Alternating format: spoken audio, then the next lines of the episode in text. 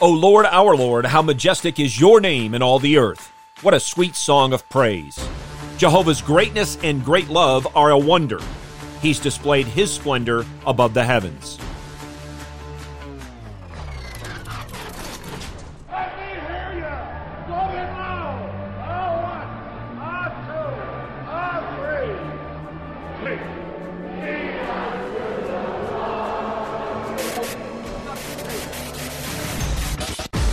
Welcome to In the Bullpen, Up and Ready, a ministry of developing contenders. The call has come. You need to get up and ready now. And look who's coming up. High fly ball into right field. She is gone! Though this world with devils filled should threaten to undo us, we will not fear, for God has willed His truth to triumph through us. The Prince of Darkness grim, we tremble not for Him. His rage we can endure, for lo, his doom is sure. One little word shall fell him. You likely know that Martin Luther wrote A Mighty Fortress is Our God based on Psalm 46.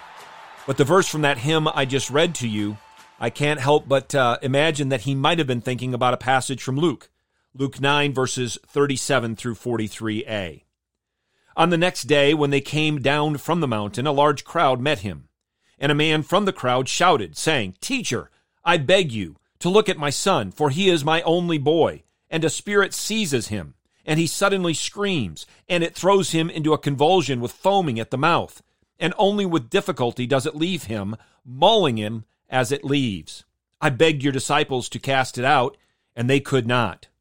And Jesus answered and said, "You unbelieving and perverted generation, how long shall I be with you and put up with you?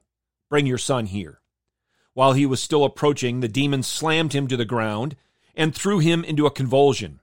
But Jesus rebuked the unclean spirit and healed the boy and gave him back to his father. And they were all amazed at the greatness of God. Our text opens with the words, "on the next day." This took place the day after the transfiguration of Christ. As Christ and the three disciples who were with him came down from the mountain, they were immediately met with the needs of people and the evil of demons. But who is Christ rebuking in verse 41? The man bringing his son? The crowd in general? His disciples? Well, I'm not inclined to believe it was the man bringing his son. I'm more inclined to believe it was his disciples. But regardless, consider the rebuke. "You unbelieving and perverted generation, how long shall I be with you and put up with you?"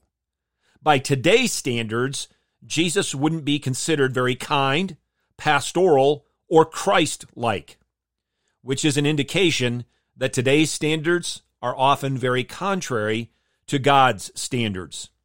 And it's also an indication that this rebuke by Jesus could easily be addressed to us today.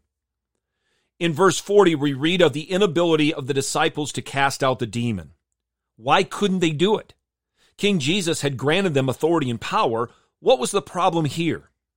Well, looking at the parallel account in Matthew, we have the answer from the lips of our Savior: "Because of your unbelief." But what does that mean? Well, it's likely they thought they could do this on their own. They had confidence in their ability rather than in what Jehovah would do through them. But then they witnessed where real power comes from. Jesus simply spoke the word. He rebuked the demon, and the boy was healed.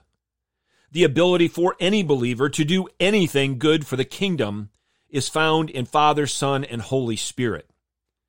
It's seen when we believe, live, and proclaim the infallible Word of God, trusting not in our own strength, but in the almighty power of God.